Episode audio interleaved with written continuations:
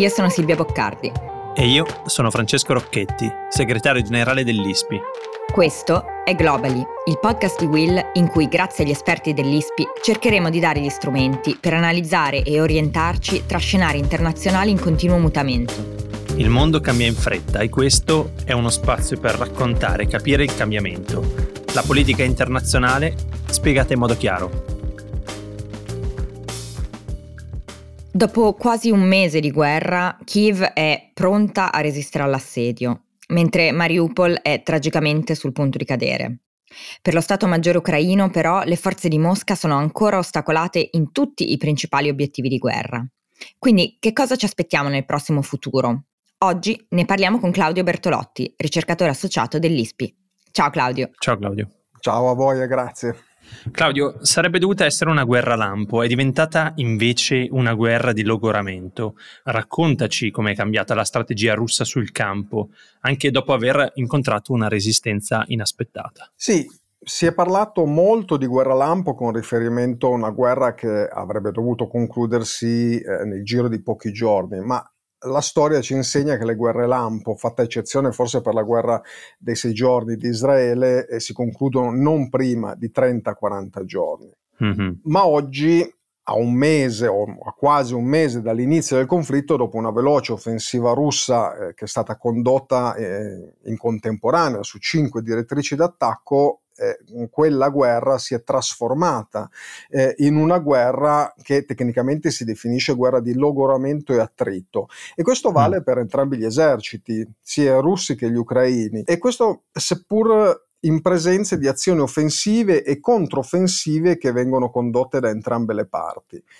In questo quadro le forze russe eh, continuano a mantenere l'iniziativa d'attacco e questo è un fattore certamente importante, ma mm. a differenza di quanto avvenuto nelle prime fasi della guerra, quando l'attivismo operativo russo era prevalente su tutti e cinque fronti, ora da alcuni giorni stanno concentrando i loro sforzi sul solo settore sud-est, quello del Donbass, sì. che si è sostanzialmente integrato con il fronte di Kharkiv. In sì. questo modo i russi continuano a perseguire l'intento di avvolgere da, da, nord le posizioni ucraine lungo la linea di contatto del Donbass e questa rappresenta una minaccia vitale per le forze di Kiev che mm. di fatto si vedrebbero circondate. Inoltre i russi hanno lanciato quello che pare essere il definitivo assalto a Mariupol la cui caduta sembra ormai essere imminente e che consegnerà di fatto all'armata russa il collegamento geografico tra il Donbass e la Crimea, cioè l'obiettivo di rilevanza strategica della campagna russa che eh, così di fatto viene ottenuto. Chiaro, quindi una cerniera che si riesce in qualche modo a chiudere. Esatto, quindi fondamentalmente abbiamo da sud, eh, da est e da nord principalmente i vari, i vari fronti che si stringono. E, e Mariupol, mh, mm, mi ricordo quando, quando, quando, ero lì un mese fa, eh, che si diceva appunto che fosse il punto fondamentale no? proprio per unire la parte, la parte, del Donbass alla Crimea e quindi eh, unire diciamo, le due parti già eh, vicine alla Russia e prendersi anche la, la costa e quindi l'accesso al mare. Però nella, nella diciamo, retorica occidentale eh, si continua a dire che praticamente Putin ha già fallito, no? È come se eh, l- questa guerra sia lenta, eh, non, non, sta, non sta effettivamente riuscendo a ottenere gli obiettivi che si era prefissato. Poi magari parliamo anche dei rischi di questa, di questa visione, ma in generale secondo te quali sono gli errori che Putin e, e ovviamente i vertici militari hanno commesso fino adesso? Ma in prima lettura potremmo dire che c'è stata una sopravvalutazione degli esiti della campagna militare a cui si è eh, ehm, associata una sottovalutazione delle capacità di resilienza e di resistenza ucraina. Ecco, questi sono i due aspetti principali, in primo mm. impatto. In seconda lettura eh, credo invece sia necessario analizzare la questione da due punti di vista. Il primo è quello politico-strategico e il secondo è quello operativo e tattico. A livello politico-strategico Putin ha ritenuto che una velo- avrebbe ritenuto che una veloce e schiacciante campagna militare fosse sufficiente da sola a rendere l'Ucraina incapace di sostenere il conflitto. E i fatti però hanno dato torto a Putin, a Mosca, allo Stato Maggiore, eh, che si sono trovati da un lato a vedere accresciute le capacità di comando e controllo del campo di battaglia da parte degli ucraini e questo eh, solamente grazie al supporto dell'intelligence statunitense eh, da un mm-hmm. lato e dall'altro lato eh, hanno eh, dovuto mh, prendere atto di un inaspettato rafforzamento dei rapporti e delle convergenze tra gli alleati della Nato e dei paesi dell'Unione Europea. Questo forse è stato l'errore di sottovalutazione più grande commesso da Putin perché questa coesione fra i paesi eh, della Nato e dell'Unione Europea eh, ehm, si è di fatto trasformata in quel supporto indiretto sul piano militare che ha dato alle forze armate e alla resistenza ucraina eh, quegli strumenti necessari alla difesa, in particolar modo strumenti contro carri e contro aerei, i cui effetti si sono imposti sul secondo livello, quello operativo e tattico, portando di fatto a un quasi congelamento del fronte, ovviamente pur sempre eh, ad oggi a vantaggio dei russi. Un congelamento che è avvenuto nelle posizioni che si sono definite il 4 di marzo, che rappresenta un momento di svolta eh, del, del, del, fro- della guerra combattuta in Ucraina. Sì. Ed è il momento in cui di fatto è venuta meno la spinta operativa dell'intero dispositivo d'attacco russo. Ora, dopo la caduta di Mariupol, cosa dovremmo aspettarci? Con buona probabilità una riorganizzazione e un rischieramento delle truppe russe sul campo di battaglia. Mm-hmm. Quindi, secondo te, perché le, le, negoziazioni in questo momento stanno andando avanti in qualche modo, eh, ma appunto non troppo, diciamo. non troppo, ma in qualche modo mm, sembra che eh, ci siano eh, dei, dei, passi avanti, ma uno dei, dei temi, diciamo, che, mm, che, appunto teme l'Occidente è eh, il fatto che si stia soltanto cercando di prendere tempo, che Putin stia cercando di eh, raggruppare nuovamente, rinforzare le proprie truppe. Quindi secondo te questo è esattamente quello che sta succedendo? Ma di fatto eh, va riconosciuto che come in tutti i conflitti negoziati siano l'elemento primario necessario eh, per giungere conclusio- alla conclusione di un conflitto.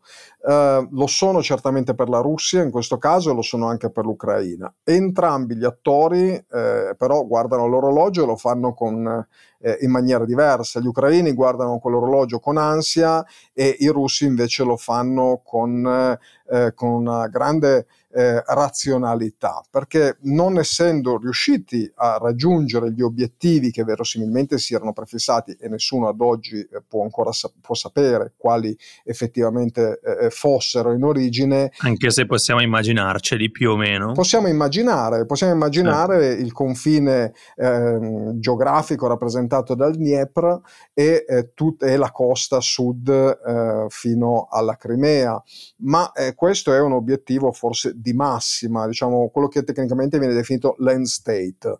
Um, è però vero che questo non è stato raggiunto, eh, sono stati raggiunti quelli che possiamo definire anche buoni risultati sul campo di battaglia, questo al netto delle, delle grandi perdite che hanno avuto i russi e eh, che eh, si sa per dottrina militare sono abituati a perdere da un punto di vista militare, non da un punto di vista ehm, sociale e politico. Eh. Qui va fatto un forte distinguo perché infatti la, le contestazioni in Russia eh, vengono proprio da quella parte di popolazione che è più toccata direttamente, specialmente le madri, certo. le famiglie che hanno visto eh, morire i loro giovani figli, spesso militari di leva.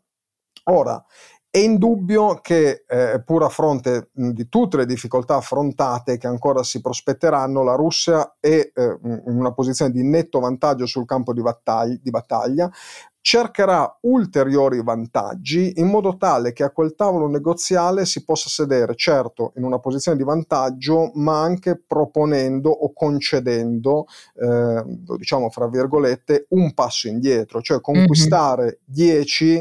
Per portare a casa 5, ma quel 5 era verosimilmente già nell'agenda eh, russa nel momento in cui in eh, si è avviato l'attacco contro l'Ucraina. Chiaro Claudio, um, io con te adesso vorrei provare a fare una cosa un po' ardita, ma eh, proviamo a concentrarci sul campo e capire come procede lo scontro nei tre terreni classici della contesa militare, almeno da parte russa.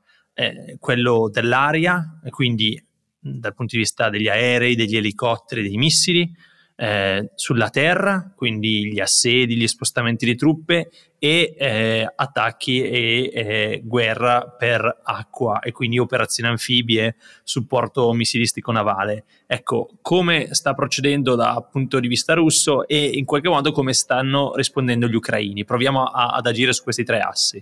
La Russia ha incentrato l'intero complesso offensivo sull'utilizzo delle forze terrestri, quasi esclusivo, mm-hmm. quasi esclusivamente forze pesanti corazzate perché questa è la forza dell'avanzata russa, basata su una dottrina consolidata e che però per forza di cose ha dovuto fare i conti con un nemico dotato di armi micidiali eh, tecnologicamente avanzate eh, mm-hmm. che sono state fornite dall'Occidente e che hanno consentito alla resistenza di mettere fuori uso le colonne di carri armati.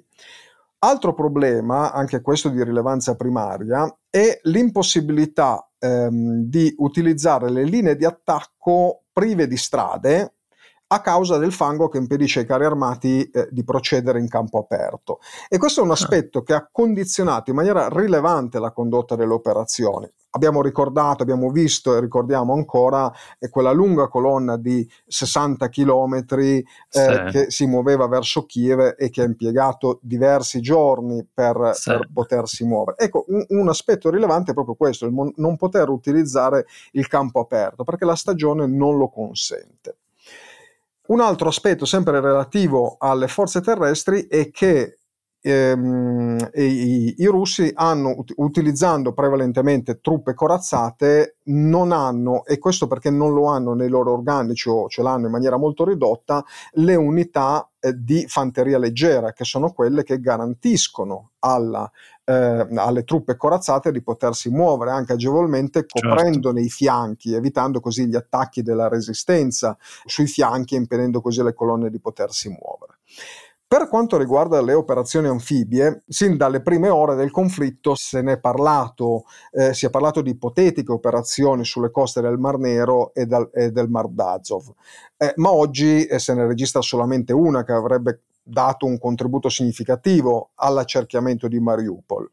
E l'apparire a più riprese di unità della flotta del Mar Nero davanti a Odessa ha fatto poi ritenere imminente una nuova e più vasta operazione di sbarco, cosa che però non è mai mm. avvenuta e come avevamo ipotizzato sì. si è trattato di un piano di inganno russo per distrarre le forze ucraine poi mandate proprio a Odessa e non in rinforzo a, eh, a Mariupol. Per quanto riguarda invece eh, l'ultima componente, quella aerea, l'aria, va detto che contrariamente alla dottrina della Nato e statunitense i russi non impiegano l'aviazione per preparare il terreno alle truppe terrestri.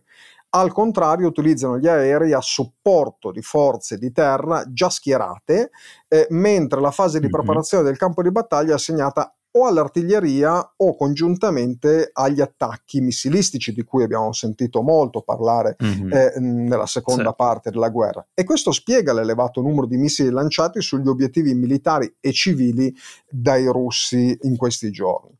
Questo dunque spiega il perché dell'assenza degli aerei russi nei primi giorni di combattimento. Aerei che sono poi stati schierati in un secondo momento, ma che sono diventati facili prede dei sistemi contraerei ucraini, quindi già in dotazione alle forze armate ucraine, ma ancora di più di quelli forniti dalla Nato. Ora, la difesa ucraina è, eh, è detta istrice, oppure difesa areale.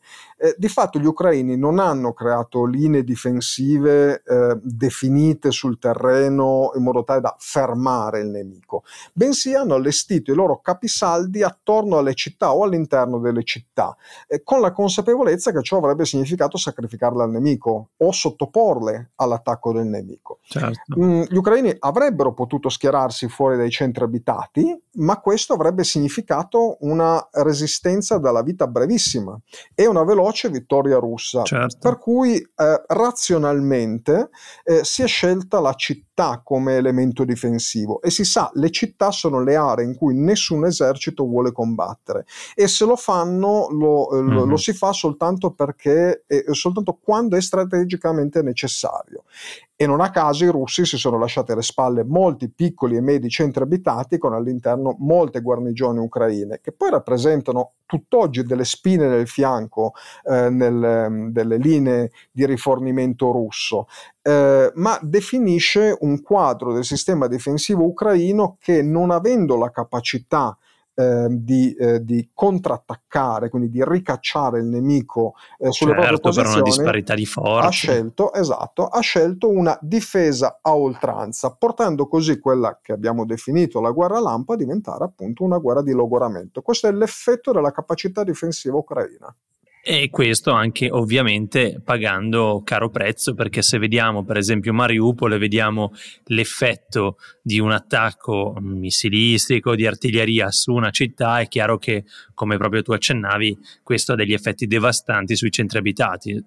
possiamo supporre che le città in cui si stanno concentrando oggi gli scontri saranno città che, se la guerra dovesse continuare, saranno uh, distrutte per una buonissima parte, proprio grazie alla resistenza ucraina da una parte, ma anche a causa della resistenza ucraina che ha deciso questa strategia. Esatto, è proprio così. Il prezzo da pagare per garantire la sopravvivenza di uno Stato. Eh, si fanno delle rinunce eh, o dei sacrifici in cambio di un obiettivo di più lungo termine, e che è la sopravvivenza dell'Ucraina. Certo. Beh, eh, grazie Claudio, credo che tu ci abbia dato una, una, disamina molto accurata e che ci dà qualche strumento per capire come dal punto di vista militare sta eh, proseguendo la, la, guerra, perché ormai siamo ormai a un mese dall'inizio, ormai tante cose sono successe, tante cose sono successe e non capivamo perché. È chiaro che razionalizzarle adesso con una logica militare ci dà la spiegazione di tante cose come questa appunto delle città. Quindi io eh, ti ringrazio moltissimo Claudio e Silvia. Oggi ho letto un articolo di eh, due giornalisti di Associate Press che hanno raccontato come eh, dopo due settimane di assedio si sono allontanati da, da Mariupol e quindi questa, quanto questa strategia eh, effettivamente ha eh, un peso enorme sulla, sulla, mm-hmm. sulla cittadinanza in questo caso di Mariupol che in questo momento si trova senza acqua e senza, senza cibo, senza elettricità, è una situazione veramente, veramente drammatica e eh, a maggior ragione in questo momento non c'è neanche più nessuno che la possa raccontare. Quindi noi terremo sicuramente gli occhi aperti su quello che, che, sta succedendo e ringraziamo Claudio Bertolotti per essere stato con noi oggi e ci risentiamo tra qualche giorno. Ciao!